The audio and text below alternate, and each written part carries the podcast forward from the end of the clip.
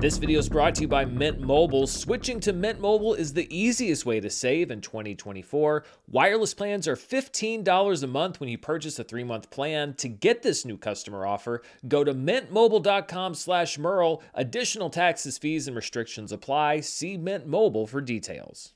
Hello, everybody, and welcome to another edition of Charts with Dan. This week, we're going to be looking at the box office numbers for the first weekend officially of 2024. Wonka staying at number one, but another holiday release also showing some staying power that could become a bigger story in the weeks to come. We'll talk about that along with all of the other box office numbers. And let's dive right into that weekend box office. These are your top five films. At number one in its fourth week of release was Wonka, still dominant going into January at $14 million, a 37.4% drop from last weekend. Its domestic total is now at over $164.3 million.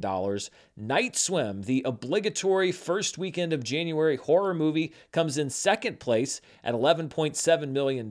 That's good enough for a low budget film, which all of these are. In third place is Aquaman and the Lost Kingdom, dropping 42% from last weekend with a $10.6 million weekend total, and its domestic total has now gone over $100 million. And we'll look at the specifics on Aquaman's numbers, but I've already seen some people going back to some of my past videos and asking questions saying, like, well, wait a minute, you said that Aquaman was a flop. Look at how it's doing. And I will say, it's what I said on last week's show, and looking at the performance, I stand by that, that what Aquaman has done with its holiday run is avoid becoming an absolute, complete, unmitigated disaster like another movie that we're going to talk about. Yes, it's over $100 million domestically. Yes, it looks like it could break $400 million worldwide, but that doesn't mean that it is succeeding. It just means that it's not failing spectacularly. And people say, well, it's the budget, two and a half times the budget, which is a, a number and a metric that I used to go by. But as we'll see when I do the profit breakdowns for the movie, there's a little bit more to it than that because it depends on where that money's coming from and how much is going back to the studio. We break that stuff down here on the show every single week. I do my absolute best here on this show, week in and week out, to be accurate and to give you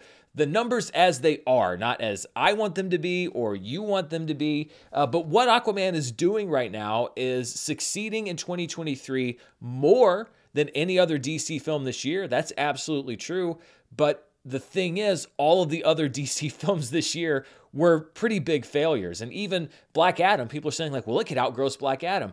Black Adam wasn't a success either at the box office. So we're going to go more into Aquaman and the Lost Kingdom, but the takeaway here really I think is yes, it is not as big of a flop as other superhero films have been this year, but that doesn't mean that that makes it a hit. In fourth place is Migration, another movie that's had pretty good legs over the past few weeks, but still hasn't really redeemed an overall disappointing performance. But I want to talk about the movie in fifth place, Anyone But You, starring Sydney Sweeney and Glen Powell. In its third week, Business increased 11.4% to 9.75 million. Its domestic total is now at 43.9 million dollars. And the thing I want to talk about with anyone but you is that it's been out for 3 weekends yet and it has done better each successive weekend. Week two built on week one, week three built on week two. And that's not something we see very often. The second week wasn't a surprise because it opened in kind of that slower Christmas Eve ish period as we were going into the Christmas holiday. So you would expect that it would pick up business going into the holiday week. And that's what we saw on the last weekend of 2023. But this previous weekend, where business slows down a little bit,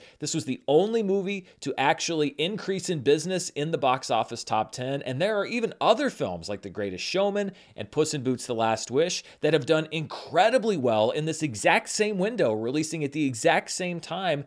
They also did not increase business on that third weekend, like we're seeing with anyone but you. They were putting up bigger numbers, but still, this is a movie that apparently has really started to get the buzz going on TikTok and social media, etc. And what we are seeing with this third week increase looks like some organic building audience interest. And now we're going to be looking, and I'm certainly going to be looking at anyone but you to see well, does this continue? This could be a really interesting box office story in the vein of The Greatest Showman or Puss in Boots at the beginning of last year where you have an opening around the holidays that's okay, but it organically builds that word of mouth and builds audience as we go. So put a pin in anyone but you. I really am going to be tracking this one very closely. In sixth place was The Boys in the Boat, which dropped 33.5% in its second weekend officially. Its total is now at over $33.4 million. The Color Purple continues to fall more steeply than the other films around it after an impressive Christmas Day opening. It lost 60.4% in its second weekend of release, a $4.6 million total. It's now at about $54 million domestically. The Iron Claw is in eighth place. It drops about 14.4%. That's an impressive hold for that film. $24.3 million domestically as of right now. Ferrari in its second weekend drops 37.5% for a domestic total right now of just under $16 million. And then Poor Things is in the top 10, still in limited release. It actually lost some theaters in limited release, but it's beginning to pick up that awards momentum. Won the Golden Globe for Best Musical or Comedy, Oscar nominations coming out soon, other nominations. So we could see this business continue to build. Right now, its domestic total is just under $14 million. It put up almost $2 million in its fifth weekend of limited release. Dropping out of the top 10 this week after seven weeks, we have The Hunger Games, The Ballad of Songbirds and Snakes, which had an impressive box office run, as I talked about on previous episodes. On its own, it put up a good gross if you don't compare it to the grosses of the other Hunger Games films, but still, I think that Lionsgate is going to be happy that it performed as it did. And then The Boy and the Heron from Studio Ghibli drops out of the top 10 after four weeks. We'll see if there's any increase in interest as award season picks up steam. Looking at the movies that lost the most theaters for this past weekend, January 5th through the 7th, some pretty modest losses. Napoleon led the way. It dropped 413 theaters. It's now in only 337 theaters domestically. The Iron Claw, despite having a good drop, is losing theaters already. It lost 382 theaters. It's remaining, though, in 2,392 theaters. So if it's popular, it should be able to maintain a hold on those theaters. Trolls Band Together drops 380 theaters, remaining in 1,000. 1,137. Wish dropped 365 theaters. It's now out of wide release. It's in 900 theaters. And Ferrari dropped 265 theaters. It remains playing in 2,121 theaters.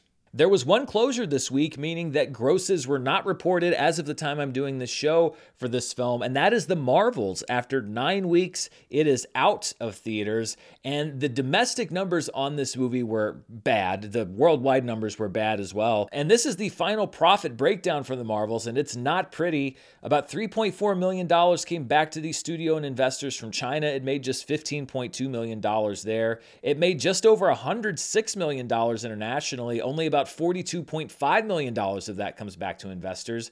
A 60% share from the first week domestically is $32.8 million, but the second week dropped like a stone. It only made $15.6 million in week two, with $8.5 million returning to investors, and then just $14 million for the remainder of its entire theatrical run, which only returned about $7 million. The budget for the film reported to be, after reported incentives, etc., around $220 million. I'm going to lowball on the P&A and say that they spent $100 million advertising. That puts the Marvels at a $320 million production cost. The gross revenue isn't even enough to cover that, but when you look at the net, I projected it only netted about $94 million back to the studio, up against the movie's cost of $320 million. That's budget and advertising. My estimate is that the Marvels lost $225 million theatrically for Disney. Now, yes, they can make up some of that revenue with product placements and stuff like that, but still, $225 million, a quarter of a billion dollars. I don't think it did that much in licensing and revenue. This is a massive money loser for Disney and Marvel, and it's a black eye for the studio, and it is just the latest in a bad series of stories. We've talked about this on the channel so much already, but I think in a year of flops, and I'd have to go back and look at the numbers, I believe that The Marvels is the biggest out of all of them. Again, a quarter billion dollar theatrical loss. Not good news for anybody involved.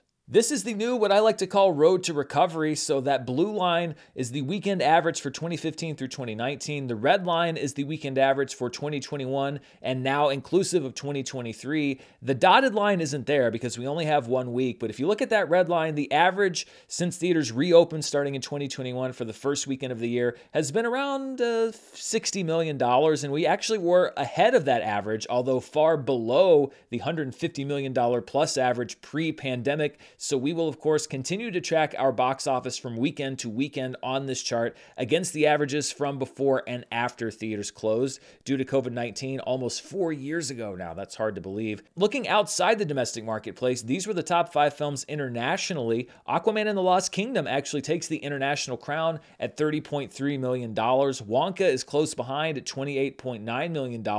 Then we have China's Johnny Keep Walking in third place at $22.5 million. Wish is in fourth place at $19 million.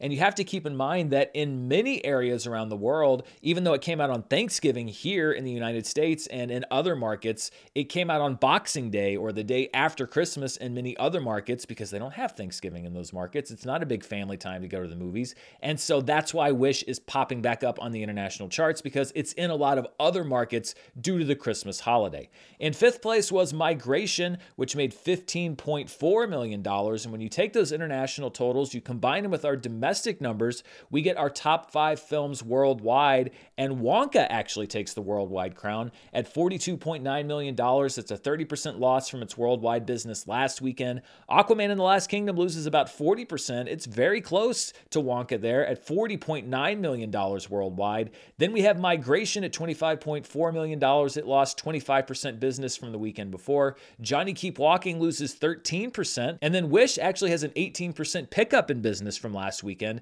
at $19.8 million, owing to, as I mentioned, those extra markets where it's now open. So let's talk about some of the movies that are in the top 10, and we will start with Wonka. I looked at the profits or lack thereof for the Marvels. Wonka is a completely different story. We've been tracking the movie over the last few weeks, and I've been showing you that it is getting very close to breaking even in the theatrical window, which is great news for the studio because that means that all other revenue streams put this movie in the positive, and it looks like it may actually make money in the theatrical window as well. One of those rare movies that's actually able to make money just from playing in movie theaters. What a novel concept. This is my latest estimated profit breakdown for Wonka.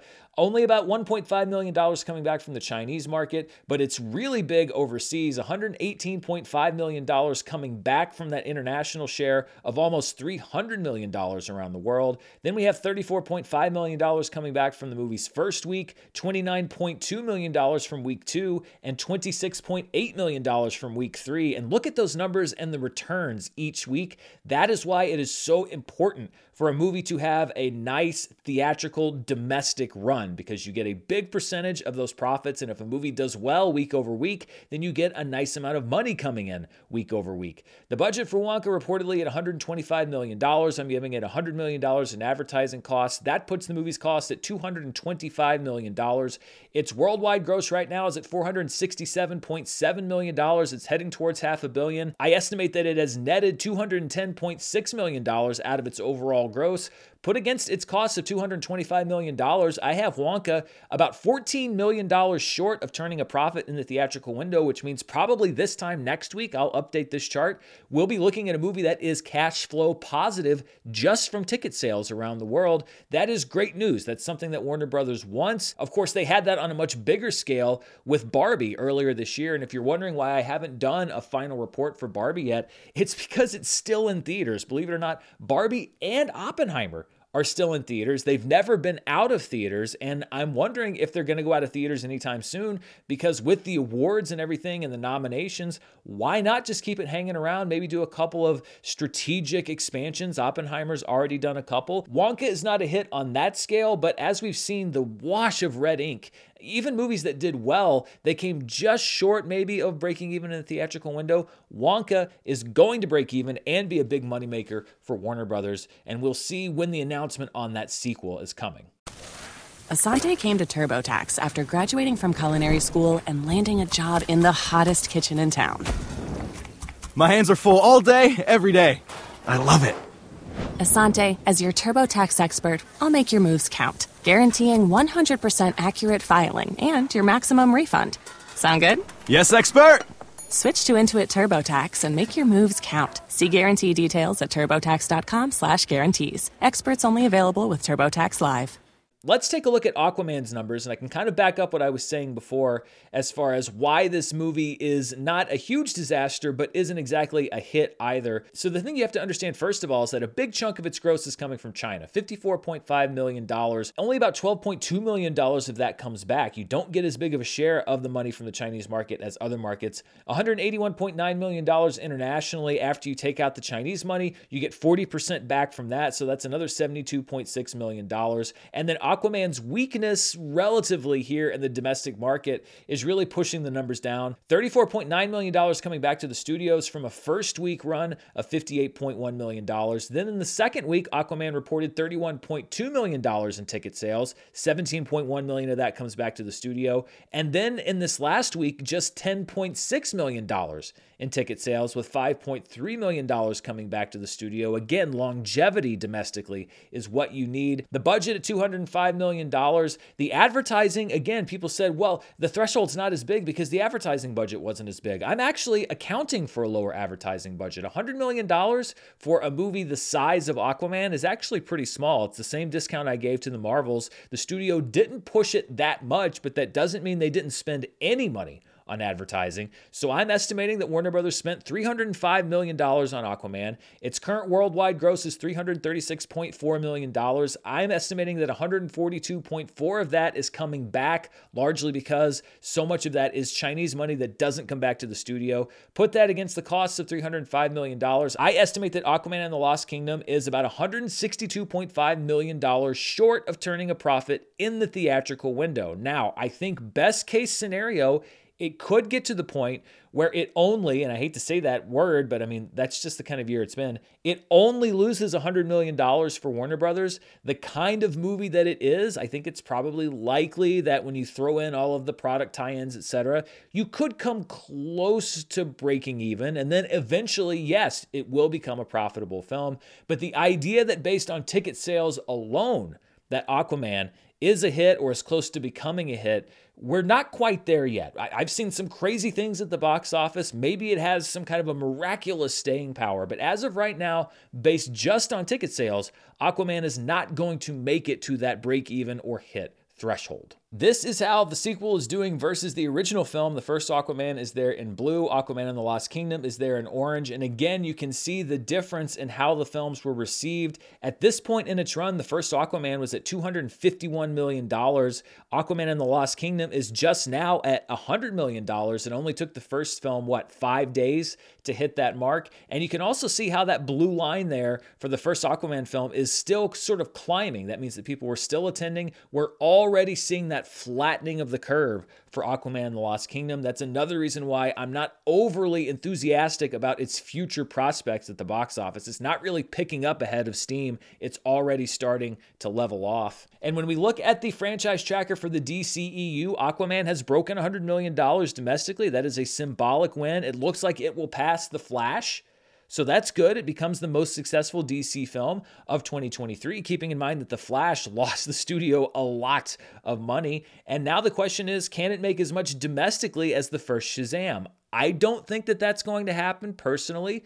It could, I guess, if Aquaman really does leg it out, but I think that this movie is going to end right about number nine on that list above The Flash. When we look at Aquaman and the Lost Kingdom worldwide, it's doing a little bit better. It's significantly outgrossed The Flash now. The Flash made $268.1 million worldwide. Aquaman and the Lost Kingdom is at 336.4 million. It looks like it is going to pass Shazam at 363.5. And then the question is, does it pass Black Adam and get to $400 million?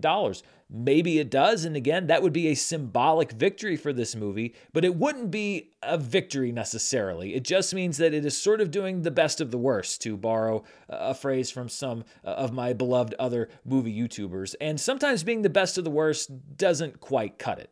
So that's a look at some of the movies that are currently in wide release. I want to turn now to a new feature here on the show. It's the Mint Mobile Hotline, where you can call in and ask your questions. And I would love to hear from you on the Mint Mobile Hotline. You can give me a call at plus one 323 863 3311. Leave a message. Maybe I will pick your message and then respond to your question here on the show. And this week I'm taking a question from, I believe his name is Magna in California. Hey, Dan. It's uh, Magno from uh, Southern California. This previous summer, we saw a phenomenon with Barbenheimer. You know, Barbie was huge, massive, massive hit, the biggest hit of the year. Now, as soon as that became successful, Mattel executives decided to greenlight an American Doll movie or something like that. What do you think it is when it comes to the suits just completely missing the point of a hit? They saw uh, a doll movie be popular, so now they're gonna make another toy movie, even though they missed the basically the essence of what the Barbie movie was about. What do you think causes that? Why the disconnect with reality? Thank you so much. Please, please keep at it. Love the show. Thanks so much for that question. And that is the eternal struggle. What is the disconnect with reality with studio executives and executives in general? Because you are right. Back in December, Mattel announced that they have greenlit an American Girl doll movie, which will be produced with Paramount and Temple Hill, the studio that co produced the Twilight movies and the Maze Runner films, The Fault in Our Stars, Love Simon, lots of YA stuff to varying qualities. The movie is being written by Lindsey Anderson Beer, who wrote and directed last year's Pet Sematary Bloodlines.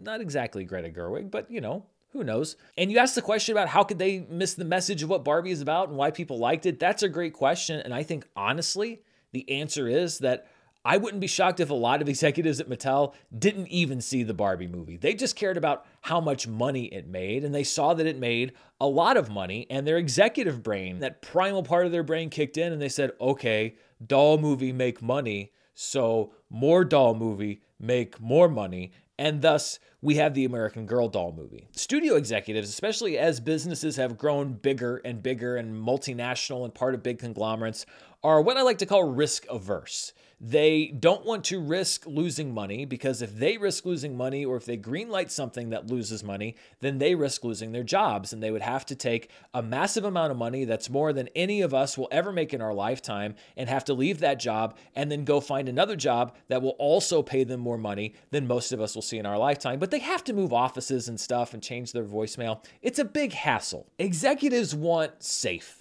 Executives want trusty, they want reliable, and they don't really care how you get it. And it's kind of a miracle, I think, that Barbie was able to do what it did. I, I mean, the the fact that that team came together and the studio allowed that team to come together, I think because you had Margot Robbie producing the movie and she did have the star power and the clout to kind of say, no, I want this team, I want this director, I want these writers, this is how we're going to make the movie.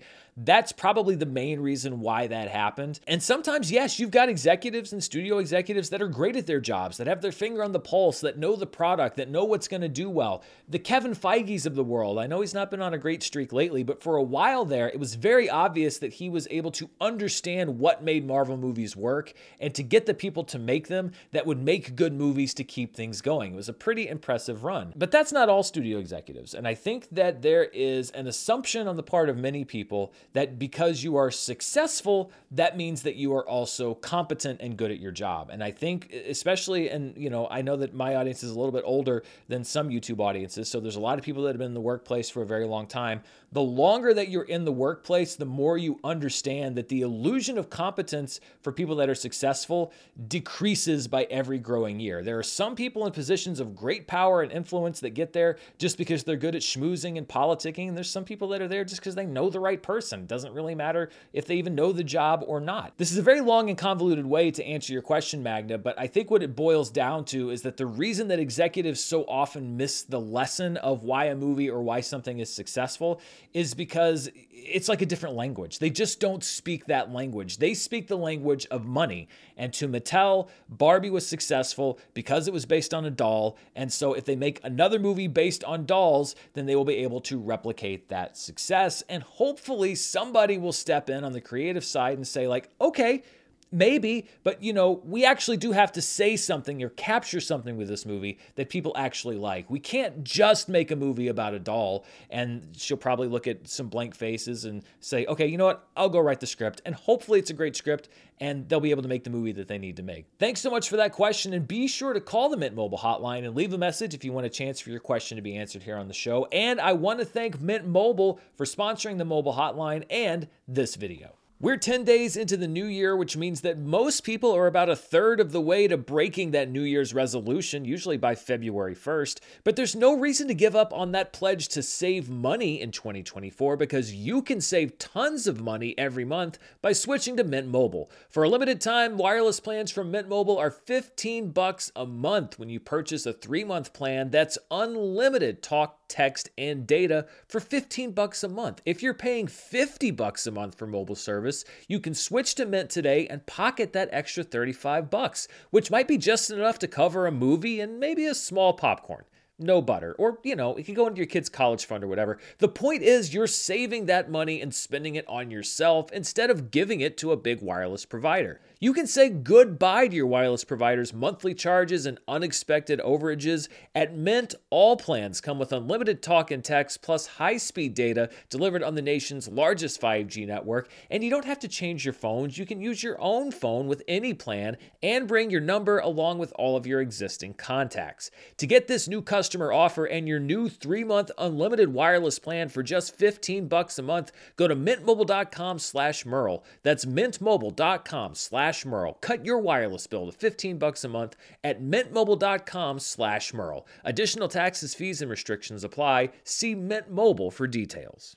All right, let's wrap up the weekend numbers and let's look at the per theater averages for this past weekend. At number one was The Zone of Interest, which is still in very limited release, still in just six theaters, but it's packing people into those theaters. $14,383 per theater. Behind that is All of Us Strangers, which is expanded to 42 theaters. It's bringing in $10,246 per theater. American Fiction's now in over 100 theaters, and it's bringing in $8,655 per theater. Then we have Memory, which is expanded to 14 theaters. It brings in $4,805 per theater. And then in fifth place from Germany, their submission to the Academy for Best International Feature, The Teacher's Lounge, playing in just three theaters, brings in $4,168 per theater. Looking at movies in limited release, so these are movies in 1,000 theaters or fewer. Poor Things actually has a 50 theater decrease from last week, 750 theaters for a $1.97 million total. I expect perhaps that theater count to go up as nominations come out, although I don't know. They may be going for the home media strategy, the Saltburn strategy, as I think I might start calling it. In second place is American Fiction, which brings in just under a million dollars in 114 theaters.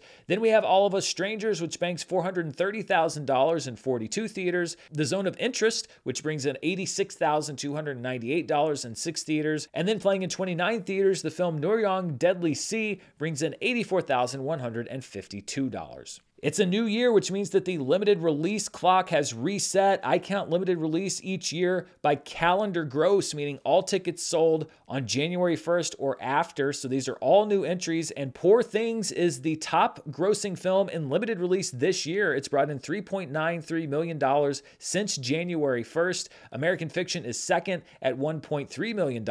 All of Us Strangers comes in third place at $524,000, followed by Salaar Part 1 Ceasefire at 320 $28,000. Dunki at number five at just under $300,000. Then the Zone of Interest at $171,692. Origin at $117,000. Noryang Deadly Sea at just over $100,000. Then we have Fallen Leaves at $85,931 and Memory at $84,917. And just a reminder that should any of these films go into wide release, break that 1,000 theater barrier, then I will freeze its gross. So we will only only count its gross while in limited release on this chart. But Poor Things, if you were going to combine its gross in 2024 with its gross in 2023, then I think that it would probably be the highest grossing limited release film released in 2023. But I just like to reset the clock because it's fun and because so many of these Oscar movies that are put into limited release make the bulk of their money in 2024 or in the next year.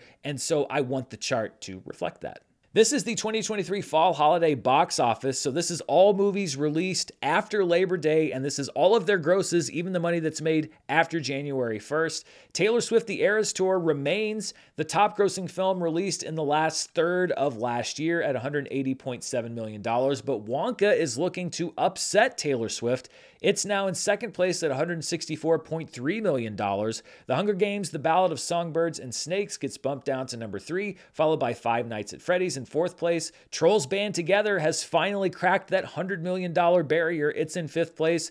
Aquaman and the Lost Kingdom right behind, also breaking that $100 million barrier in sixth place. Then we have The Nun 2 in seventh place, The Marvels in eighth place, Migration breaking onto the list in ninth place, Killers of the Flower Moon drops down one spot to number 10, and The Exorcist Believer drops off this list altogether.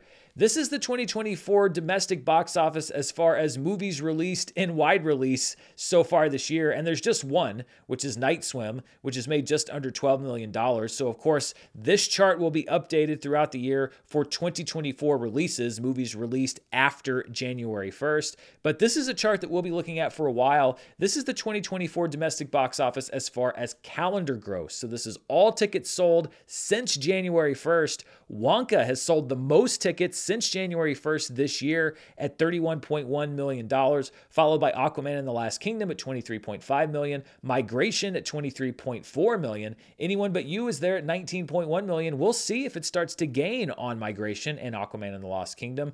Then we have Night Swim coming in fifth place at $11.7 million, The Boys in the Boat in sixth place, The Color Purple in seventh, The Iron Claw in eighth, Ferrari in ninth, and The Hunger Games, The Ballad of Songbirds and Snakes in 10th. Of course, more and more 2024 releases will be added to this chart, and so we'll stop looking at the year by calendar gross the more that it resembles the overall 2024 domestic release list. The 2024 worldwide box office is also dominated right now by Night Swim. Enjoy it. For this week, you are the number one movie in the world at $17.7 million. Of course, we will populate this chart as time goes on.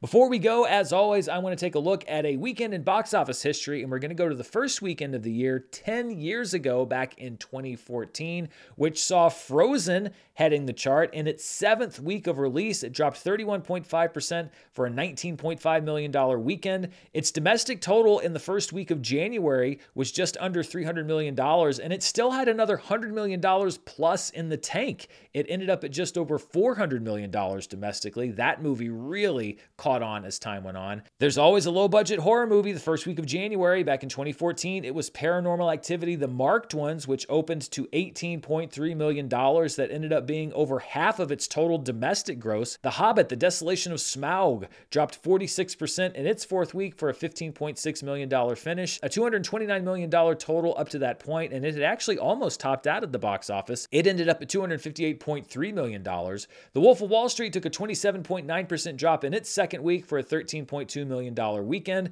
a $63.1 million total. Its final domestic total ended up at just over $116 million. And then in its fourth week of release, American Hustle rounded out the top five at $12.3 million. It had a running total to that point of 87.9 million, and then it rode some awards buzz to a $150 million domestic final total.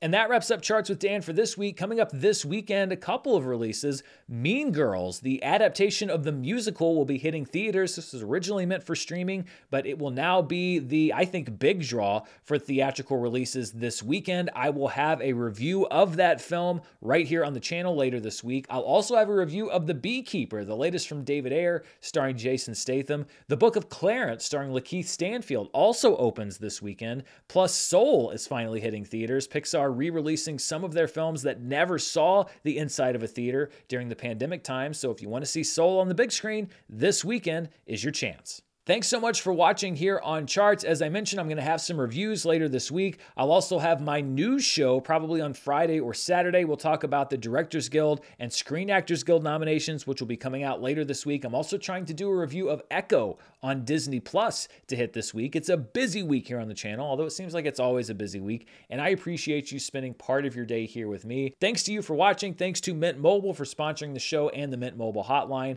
Until next time, stay safe and I'll see you then. Bye.